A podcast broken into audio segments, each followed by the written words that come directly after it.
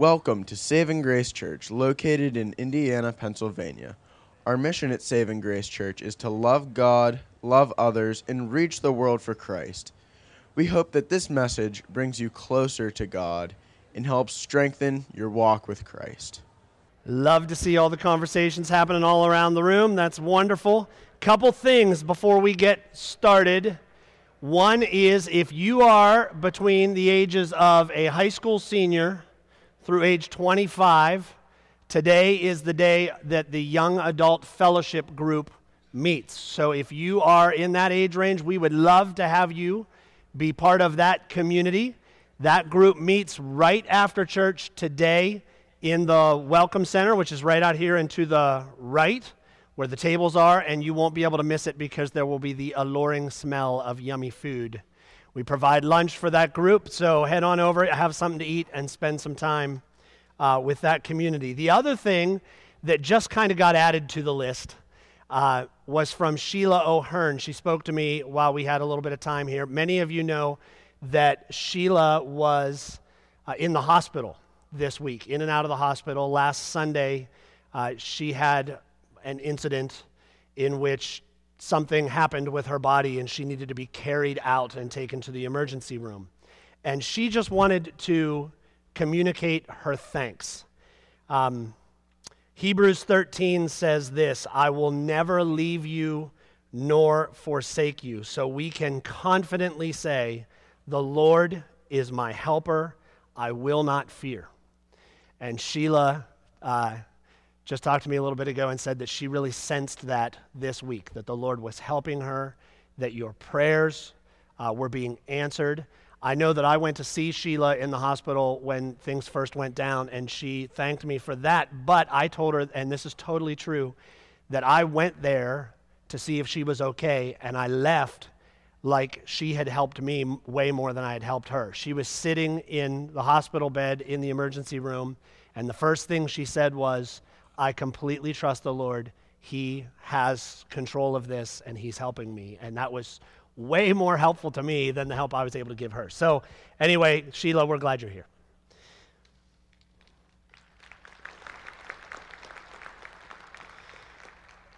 Okay, we are going to continue with our series in Acts, believe it or not. This is installment number 21 of our Acts series. It seems to have flown by. Acts is a very unique book. It is, in my opinion, better than just about the, the greatest plot twisting novel you could come up with. It is just so intriguing, so well written, and it's made all the more powerful and wonderful by the fact that it's true.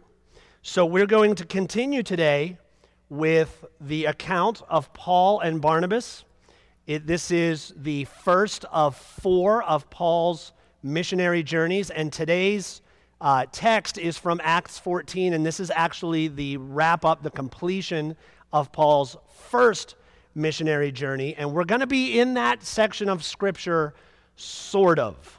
Sort of. And I'll tell you what I mean by sort of in a moment.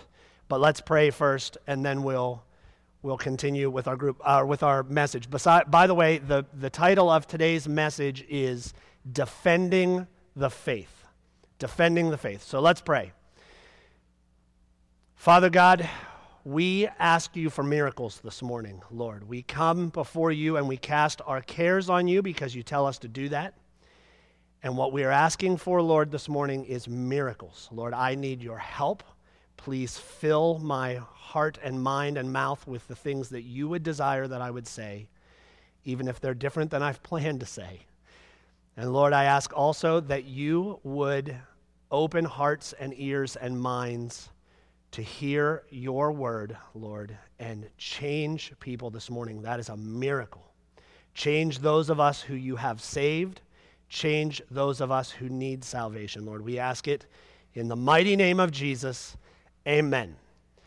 Amen. All right, let's get started. And you guys know by now with me that when we get started, it involves a map. So if we can have a map, yes, love maps. This is a good one too. You've seen this one for the past couple weeks. You're probably getting pretty familiar with it. Couple of interesting things about this map that you might not have noticed before. These little yellow dots. I'm not sure you can see them. Seven little yellow dots, seven cities. Those are the seven cities that are referred to in Revelation chapter 2 and 3. So if you have time this week, go and read the beginning of Revelation. This is where we're talking about geographically those seven cities. Uh, the other interesting thing, and I think Joe mentioned this before, but this big green area up here is Galatia. So when Paul opens his letter to the Galatians by saying, Paul, an apostle not from men, nor through man, but through Jesus Christ and God the Father who raised him from the dead, and all the brothers who are with me, to the churches of Galatia, that's what he's referring to. He's talking about these churches that he helped establish on this first missionary journey. The other thing, which you by now know, is this blue line is his outgoing trip, he and Barnabas traveling together, and the red line is the return trip. So today, what we're going to be covering are kind of these last three stops on his journey. There's a town there called Iconium, there's Lystra right next door, and over here is Derbe. And so we're going to cover those last three stops and then his return journey, which is covered very quickly. I said a little bit ago that we were going to cover Acts chapter 14, sort of. There's a lot of content in Acts 14, and instead of reading it all to you, I'm going to give you kind of a quick synopsis of what happened. And then instead of teaching straight out of that passage, I'm going to give you homework assignments. I've done that before. This is a fellowship group week. So the fellowship group discussion questions are sort of geared toward the homework to cover things in Acts 14 that we just don't have time to cover today. And I'm also going to try to be really uh, diligent this week to start some conversations on the church Facebook page. So if you haven't if you haven't engaged with the church Facebook page in the past, this would be a great week to see what's there, engage in some conversation, add some of the wisdom that the Lord has given to you about some of these things that we're just not going to have time to cover today in Acts 14. The reason that is, is instead of teaching straight out of Acts 14, we're going to cover a topic that I have wanted to teach for a long time. And so I'm super excited about what we're covering today. But here's what's happening in Acts 14. So they get to Iconium, and Paul and Barnabas do what they always do on this trip they find the local Jewish synagogue. And they start there and they start preaching the, the account of Jesus, the good news of Jesus, to the Jewish, Jewish population in these cities. And just like it always happens, there are some who believe and some who don't and resist. And what becomes very commonplace in these missionary journeys is that those who resist turn to violence. And so Paul and Barnabas are there for a while and they're preaching and they're having some success, but those who are in resistance threaten violence. And when Paul and Barnabas find out about it, they decide to get out of Dodge. So they leave Iconium and they travel to the next town, which is up there. promise you can't see it, but it's there. Lystra. And in Lystra, a couple of amazing things happen. First of all, they meet a man. We never get his name, but they meet a man who has not been able to walk. He has had not, no use of his feet since birth. And Paul sees this man and sees that this man believes, and he speaks to him, and the man is healed. And he gets up and starts walking around for the first time in his life. And someone who would be in this condition for his entire life would be well known in this town. And so when they see that this man who has never been able to walk is all of a sudden walking, the people have a very reasonable response. Now, some of you who know the story and what's going to happen next may be surprised that I say it's a reasonable response, but it is a reasonable response. The way they respond is this they think that Paul and Barnabas must be gods. They start worshiping them as Zeus and Hermes. Now, why is that reasonable? Because they see something happen that is clearly supernatural, that is clearly not come from man. And so they reach the only conclusion that they can within their own the, the perspective that they have. And that is Greek mythology. The only thing they know is that there are these gods associated with Greek mythology, and something supernatural clearly happened right in front of them. And so they come to the conclusion that this must be Zeus and Hermes, and they begin worshiping Paul and Barnabas. Paul, of course, responds with, No, no, no, no, no. Stop worshiping us. We are men just like you. And he points them to the gospel, the creator God, the living God. And he begins preaching the gospel to this group and introducing them to the story of the God who's the actual creator of the world. But trouble is in store because people from Iconium, the town they were just in, and from Antioch of Pisidia, which is in the, the town that we talked about last week, follow Paul and Barnabas to Lystra. They're so upset that they follow them to Lystra and they create trouble and they stir up trouble. And all of a sudden, this time, instead of being able to get out of town, violence occurs. And this group of people in Lystra, who just moments ago were worshiping Paul and Barnabas, are now stoning Paul. Now, think about that. We hear about that a lot in the New Testament, people being stoned. And we kind of pass over it. We know it's a bad thing. But they're rocks. I, I don't know if anybody in here has ever been hit by a rock, but it hurts. And they hit them with rocks over and over and over again until Paul is physically at a condition where they come to the reasonable conclusion that he's dead. They think he's dead. So he must be bruised and battered and beaten and bloody. And they take what they think is a dead body and they drag it out of the city and they throw him on the ground outside the city walls. And then Paul does one of the most epically heroic things ever in Scripture, and that is he gets back up because he's not dead, and he walks right back into Lystra and starts preaching to the people who just stoned him. That's incredible to me. Then the next day, they go on and they go to Derbe and they preach there and in the area surrounding that. The scriptures say that they make many disciples and they spend time in Derbe. Then they return and they go back to Lystra, where he was stoned. They go back to Iconium, where they had all kinds of trouble. They go back to Antioch of Pisidia, where people hated them and chased after them to do them harm. They go back to all of these difficult places before returning to their home base of Antioch, which is the other Antioch. So that is what is going on in Acts 14. And there are about a bazillion things in there that we could actually spend time talking about. But I think that the Lord wants us to go a slightly different direction today and use the events of Acts 14 as a launching point for a different kind of discussion. And that's, that's this. Last week, Joe uh, pointed out the fact that we have been, for 21 installments, telling you to go and tell. That's what Acts is all about go and tell. But last week, Joe kind of talked about, though, what are we telling them? What, what are the hows and the whats and the whos of going and telling people about Jesus?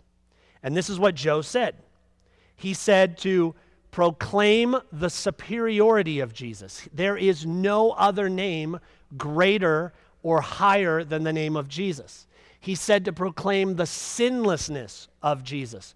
Jesus is unique in all of world history in that he's the only person ever to live a life completely free of sin. Not one errant thought, not one errant action. He said to proclaim the mission accomplished. What does that mean? That Jesus came and did exactly what he intended to do, which was live a sinless life and then go to the cross willingly. He was not forced to go there, he chose it. i I think I've said this before, but one of my favorite lyrics from a song is They did not take his life, he laid it down. That was his choice. Then he told us, Joe told us to proclaim the news. What news? Well, that the king who came as a man and gave his life willingly is not still dead. He's alive. There was a resurrection. He is alive at this moment. Joe said to proclaim forgiveness and freedom. There is forgiveness for every sin you've ever committed every sin you ever will commit. There is freedom from the, ba- the bonds of sin only in one name, and that's Jesus. And to proclaim the necessity of trusting and receiving Christ. These are the things that we talk about when we go and tell. And there are so many ways, there are innumerable ways to start that conversation with people. You can be very intentional about how you begin sharing the gospel, or what I think happens more often is you can kind of be opportunistic, and that is you ask the Lord for opportunities to speak to people who need to know about Jesus. And then when the Lord puts that opportunity right in your path, you take the opportunity and start the conversation. But here's what we're going to talk about today. When you have those conversations, a lot of times the conversation breaks down and and you and you encounter people who are skeptical, skeptics, who hear all of these things that we're proclaiming, and they're not sure that they buy it. Now, I recognize and I even hope that there are people in this room today who may fall in that category, who are skeptical.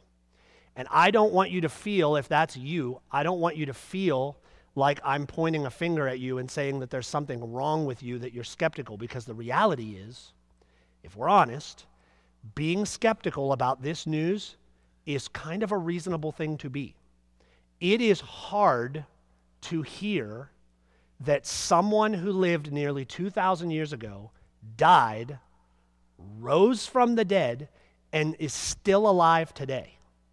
That's, that's not an easy thing to believe because in our context of our lives, we don't know people who do this. I mean, everyone I know, I've ever known who's passed away has stayed passed away. You know what I mean? We don't have we don't have a, a, a sphere of seeing people rise from the dead. So it's it's a hard thing. So one thing I want to say to those of us who do believe that Jesus is risen is that the title of today's message is Defending the Faith, but I want you to be careful that defending the faith and being defensive about our faith are two totally different things. And so when you have these conversations with people, please, I beg you, remember that the people you're speaking with who are skeptical should be spoken to in love and kindness with, with open ears. Um, the way I think of it is like this. I, m- many of you know that, that being a pastor is not my full time job. I teach music. And one of the interesting things that I have to live with in teaching music is that my class is elective, which means people don't have to be there. Okay, they have to go to math class, they have to go to English class, they have to do this, they have to do that. They don't have to come to music. So I could be the world's greatest music teacher, which I'm not. I could be Beethoven in the classroom. But if I don't create an atmosphere where kids want to be part of what I'm doing, they won't be there. And so we can kind of think about this the same way when we're having these conversations. If we approach those conversations in a way that people would like to still converse with us, then we still have a conversation. But if we approach them in a hard way, in a defensive way, we shut the conversation down. So I would encourage you to keep that in mind if you find yourself in this situation. One person, he's going to be mad at me for saying this, but one person who is brilliant at this is Adam Jones. He's a total expert at having difficult conversations uh, with people and, and being able to keep those lines of communication open. So if you're having trouble, go talk to Adam. Sorry, Adam. So, what do you talk about when you talk about when you're talking with skeptical people? A lot of times, when uh, well, let's let me back up. Let me say it this way. When you're talking with people who, who are skeptical, skeptical about these things, you enter a uh, category of conversation called apologetics. Anybody ever hear this word before? Apologetics? We're going to be talking about apologetics today. It is what we're talking about today is far from complete. The world of apologetics is huge.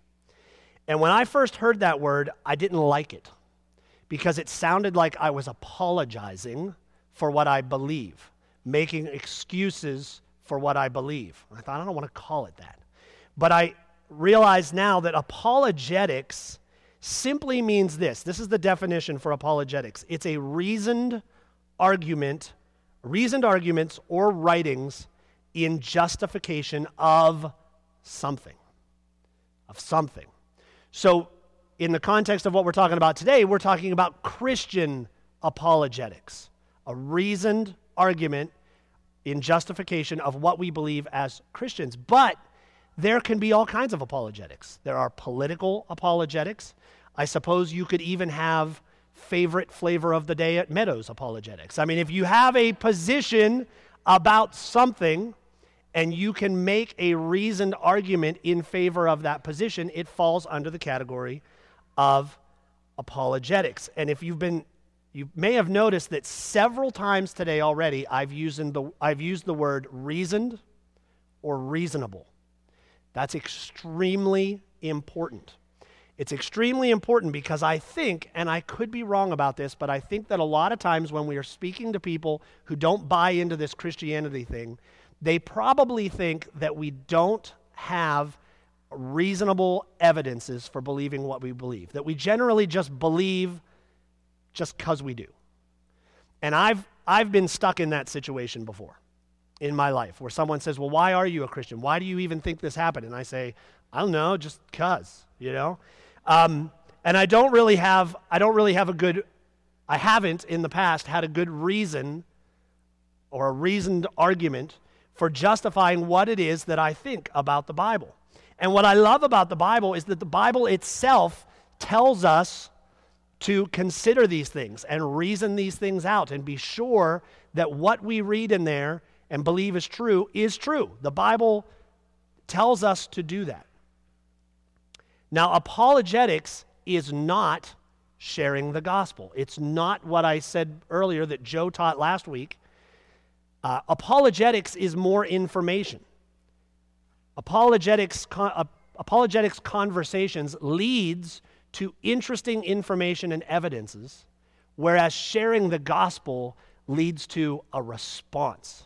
It leads to worship. It Lord, leads to obedience. The conversations with apologetics hopefully will lead back to sharing of the gospel.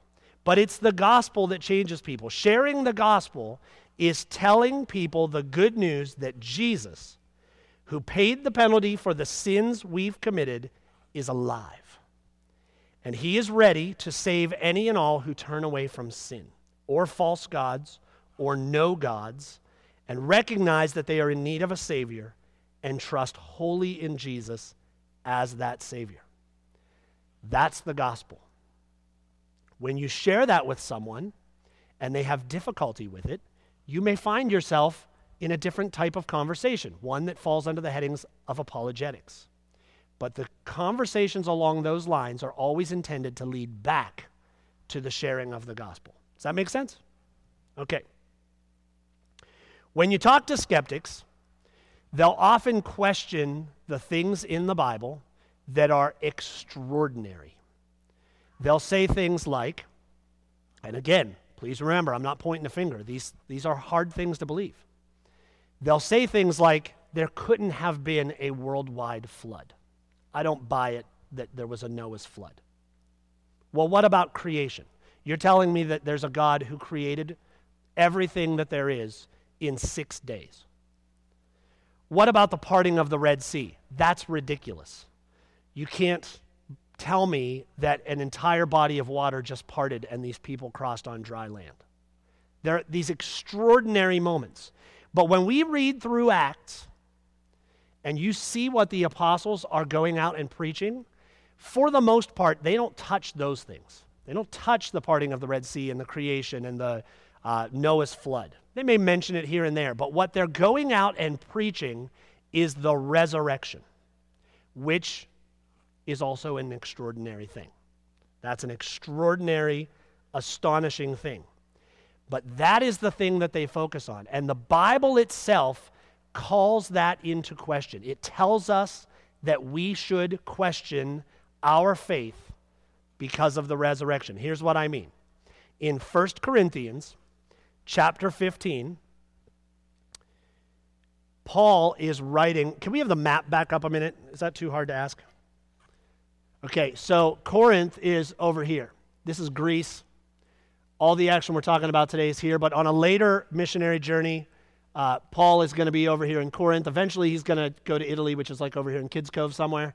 But he goes to Corinth, and then at a later time, he writes the letters to the Corinthians, 1st and 2nd Corinthians.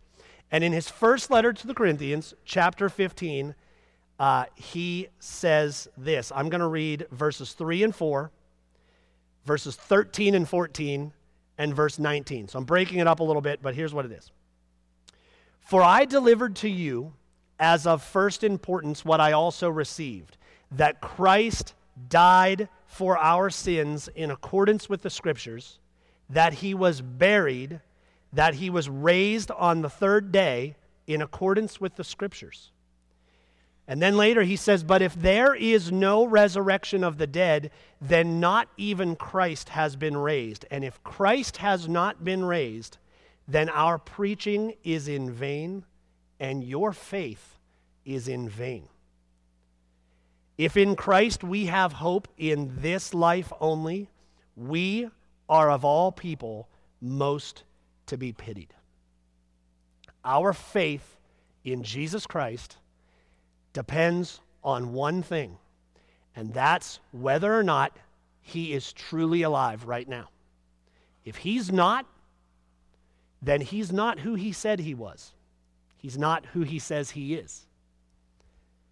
And everything that we're doing may be morally good. We might be living a good life. We may be, maybe being kind to people and generally trying to live well.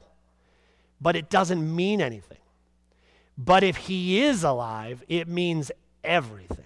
It has massive implications for what we do and what we think and what we say on a daily basis for those of us who already believe and for those who don't. If you are here today and you do not trust in Jesus as a Savior, then the biggest question you can ask yourself is Is Jesus risen from the dead?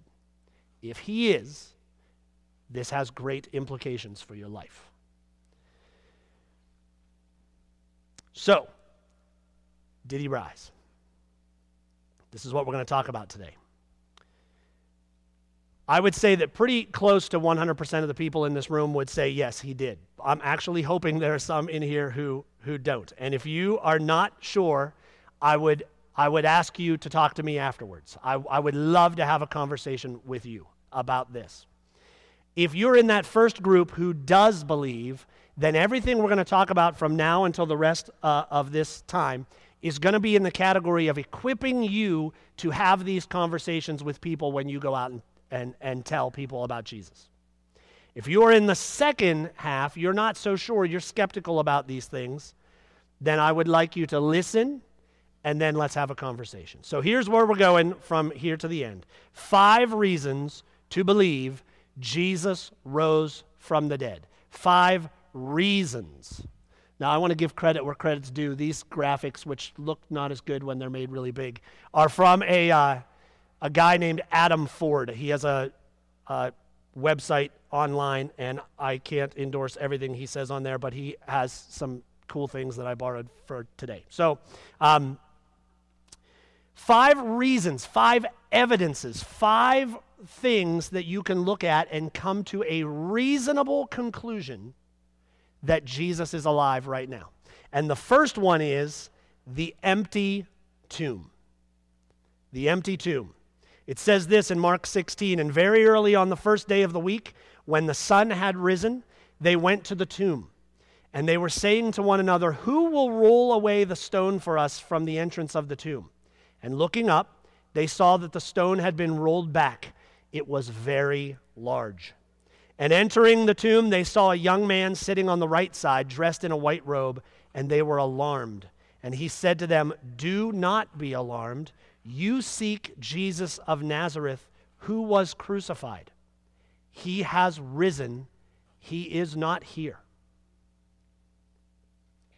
The time of Jesus' ministry in the region around Jerusalem, Judea, was a time of extreme political upheaval, which pretty much means it's just like it is today, right?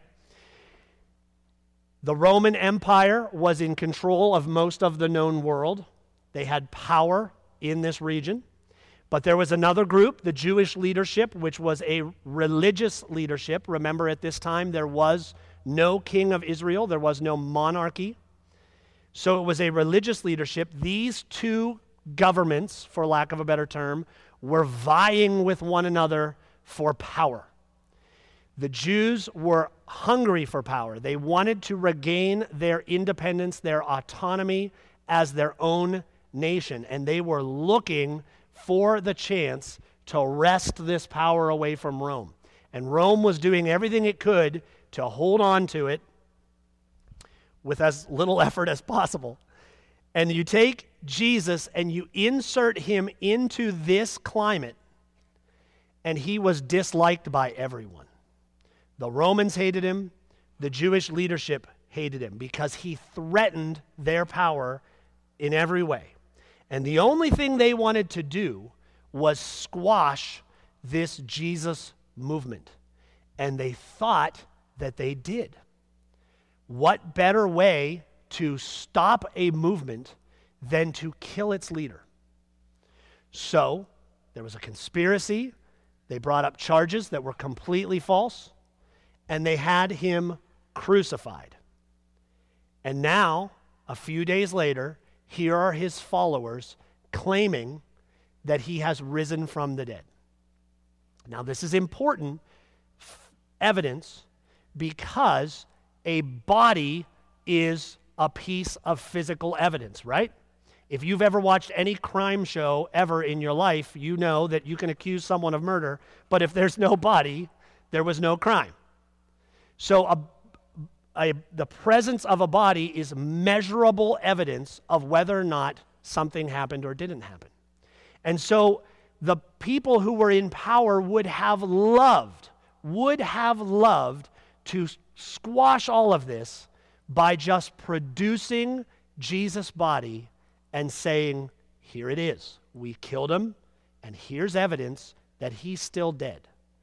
But they were unable to do that. They were unable to do that because the body was nowhere to be found, and they had to resort to lying about it.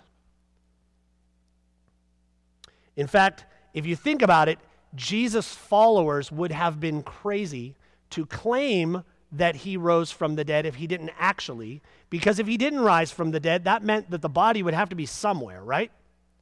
And if they claimed this and then the body was found, it would be massively dangerous for them. So, the tomb is empty. They would have loved to produce a body, but it wasn't there. Number two, second reason to believe Jesus rose from the dead. He appeared to many eyewitnesses, the post mortem appearances. All right? So, uh, do you remember 1 Corinthians 15? I just read from that a little bit ago. I skipped a few verses. Well, here's what it says in verses 5 through 8. It says that he, Jesus, appeared to Cephas, then to the 12.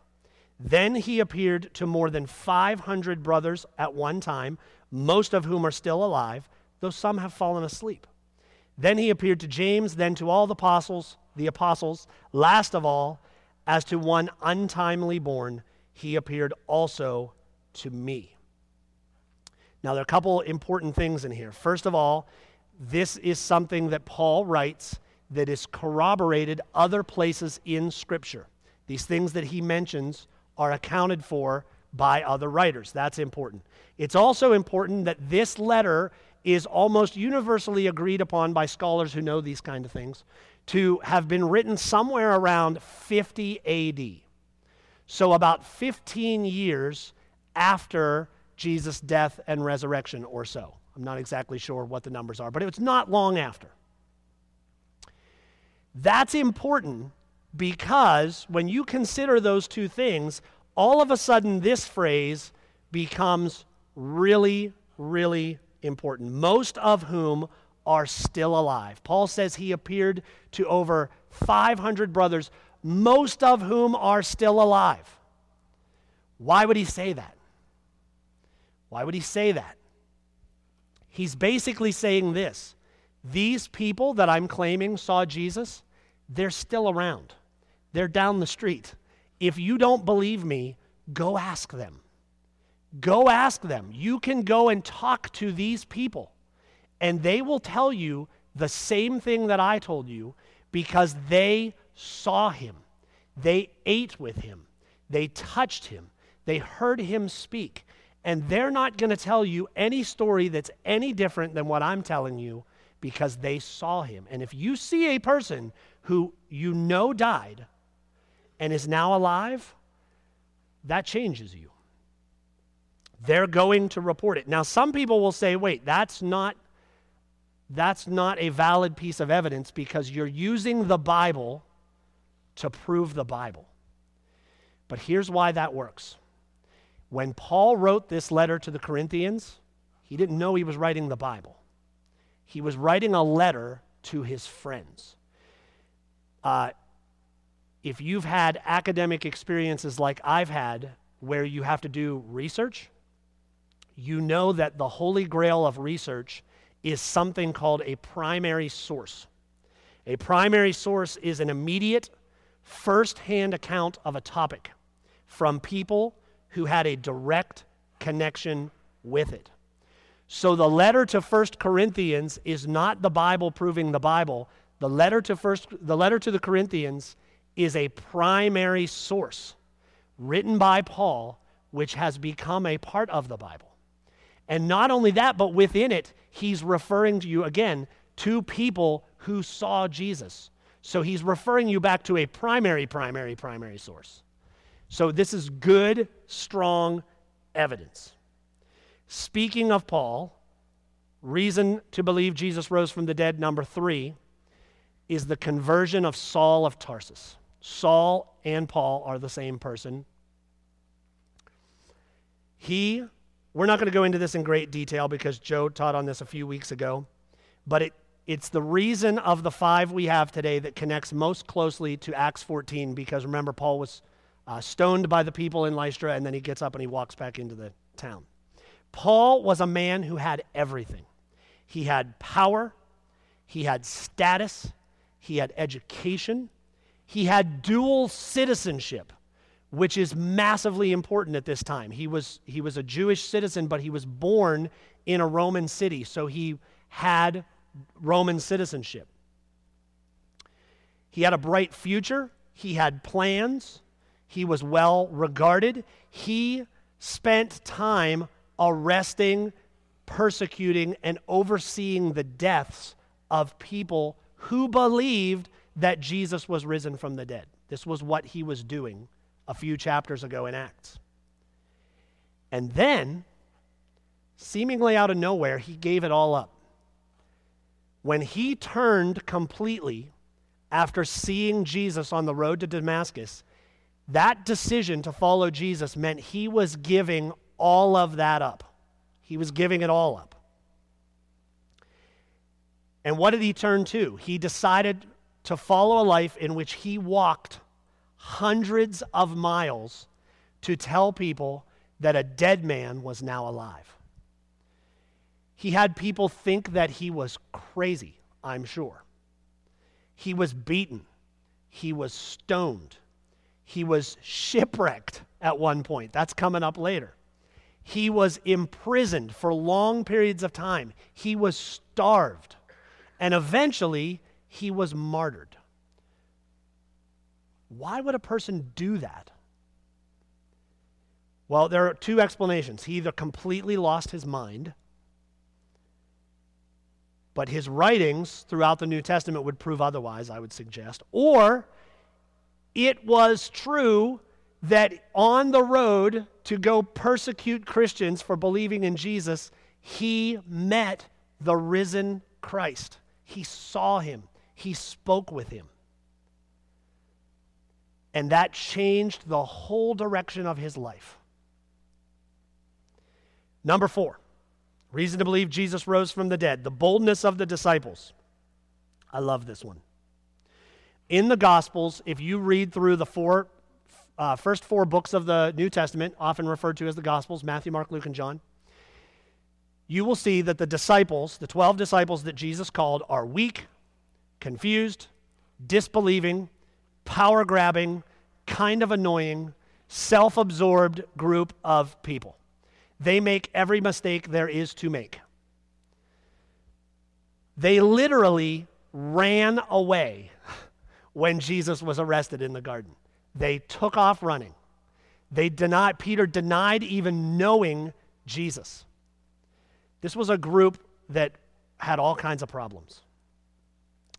And yet later, every single one of them, except for Judas, who of course was the betrayer, and John, who was uh, sent to the Isle of Patmos, all the rest of them were martyred. They died horrible deaths. And I'll spare you the details of how they died because it was not pretty. The one thing I will tell you is that this picture up here, the red portion of that picture, do you know who that is and what's happening there? That's Peter. He's being crucified upside down. Why did that happen? He was sentenced to crucifixion for preaching the gospel, and Peter requested that he not be crucified not because he wanted to have his life spared, but because he felt that he was not worthy to die the same way that his Lord Jesus died. And so they said, okay, fine, we'll crucify you upside down. And so he died this death preaching the gospel. Why would people do that? What happened to these men that their lives changed so radically. And think about it if it's not true that Jesus is alive, then that means that they spent what was the remaining part of their lives going around the known world telling people that Jesus was alive, and they knew that they were making it up. If he's not alive and they didn't see him, then they were preaching a gospel that they were making up.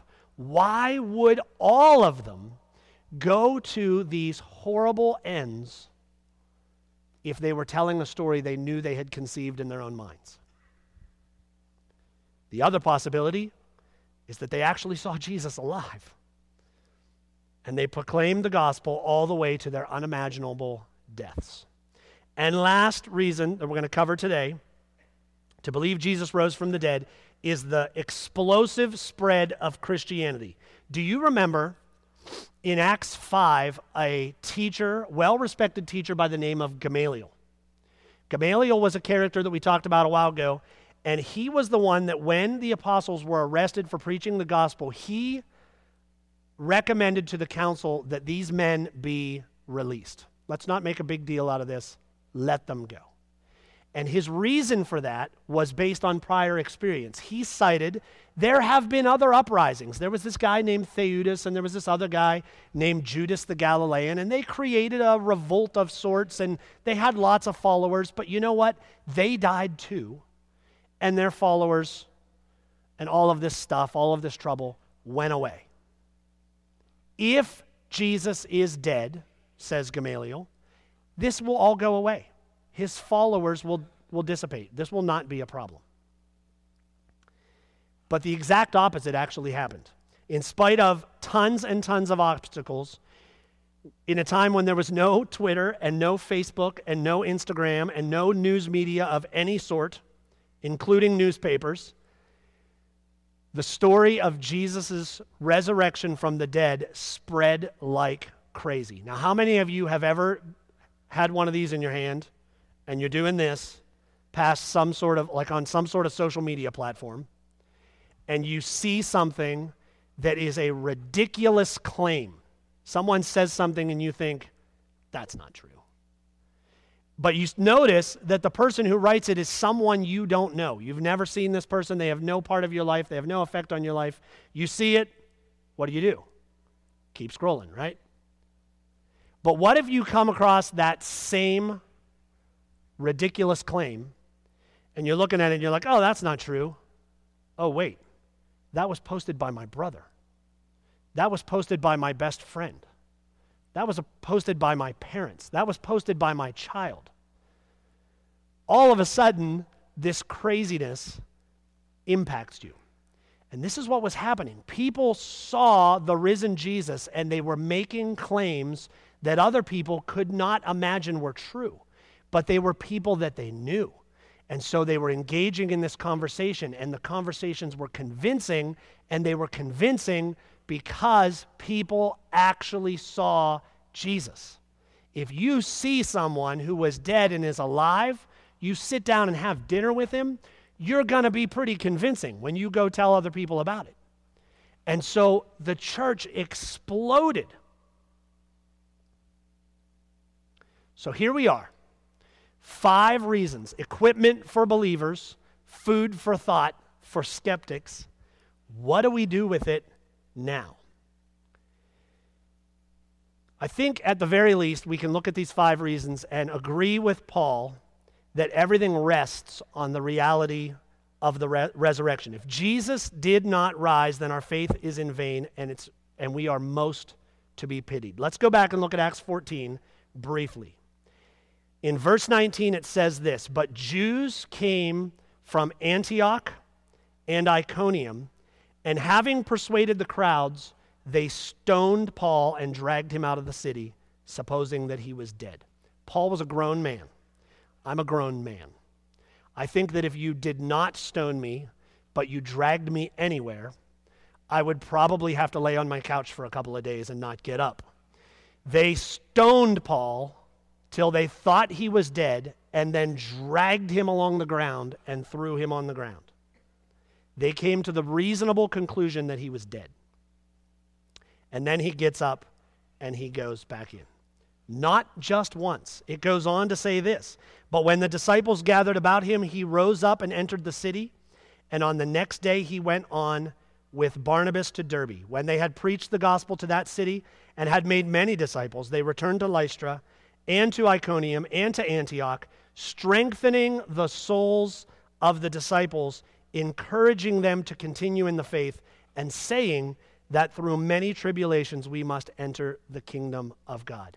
Imagine Paul's enemies when he waltzed back into Lystra, when he waltzed back into Iconium.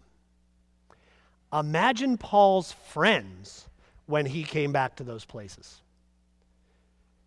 It says that he strengthened the souls of the disciples. Can you imagine how encouraging that example would be? How encouraging the things that Paul had to say to people would be when here is a man who was stoned to practically death and he was still preaching the gospel? I can't imagine it. What, what a testimony. Why would he do that? Well, I would suggest that he did it because the empty the tomb was empty. That Jesus appeared to many, including Paul. That the disciples were changed people and that the church was growing like crazy despite what Paul was trying to do originally to stop it.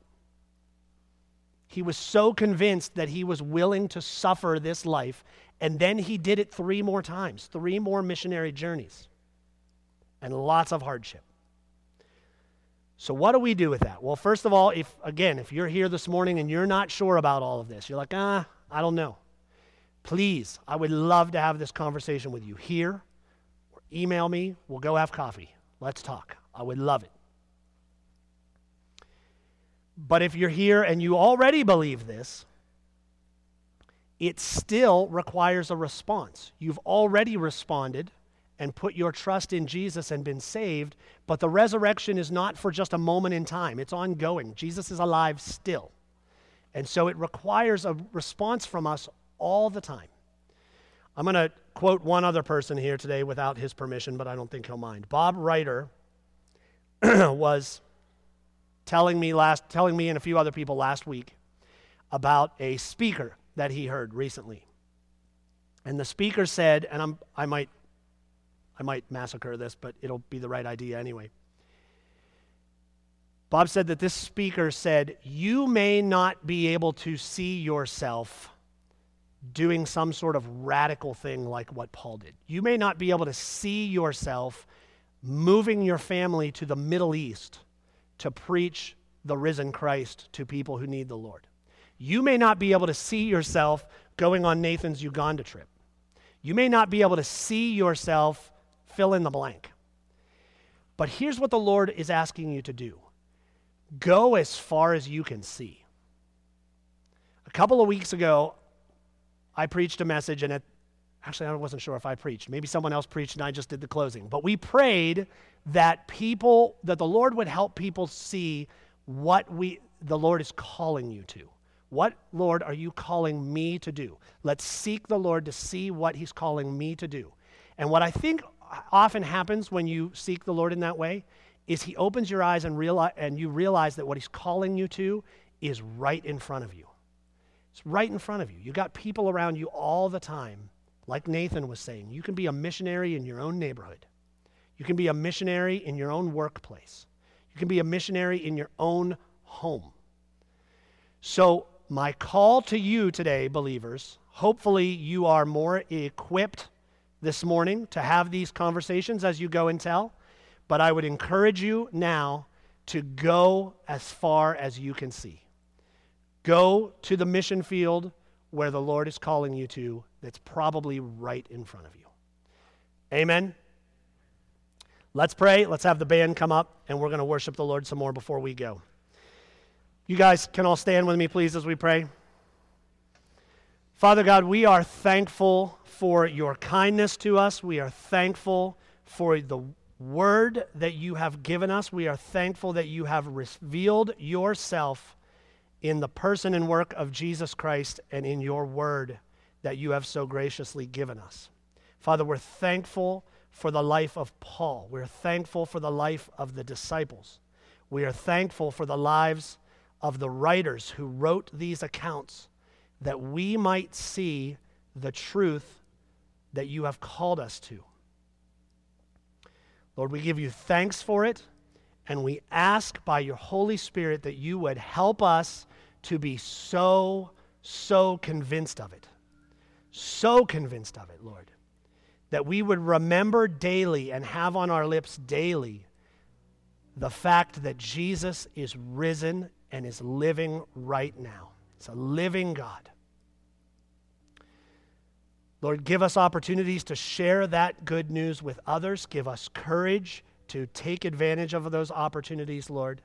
Help us to see what you're calling us to. And we ask this in the mighty name, the capable name of Jesus, the risen Jesus. Amen.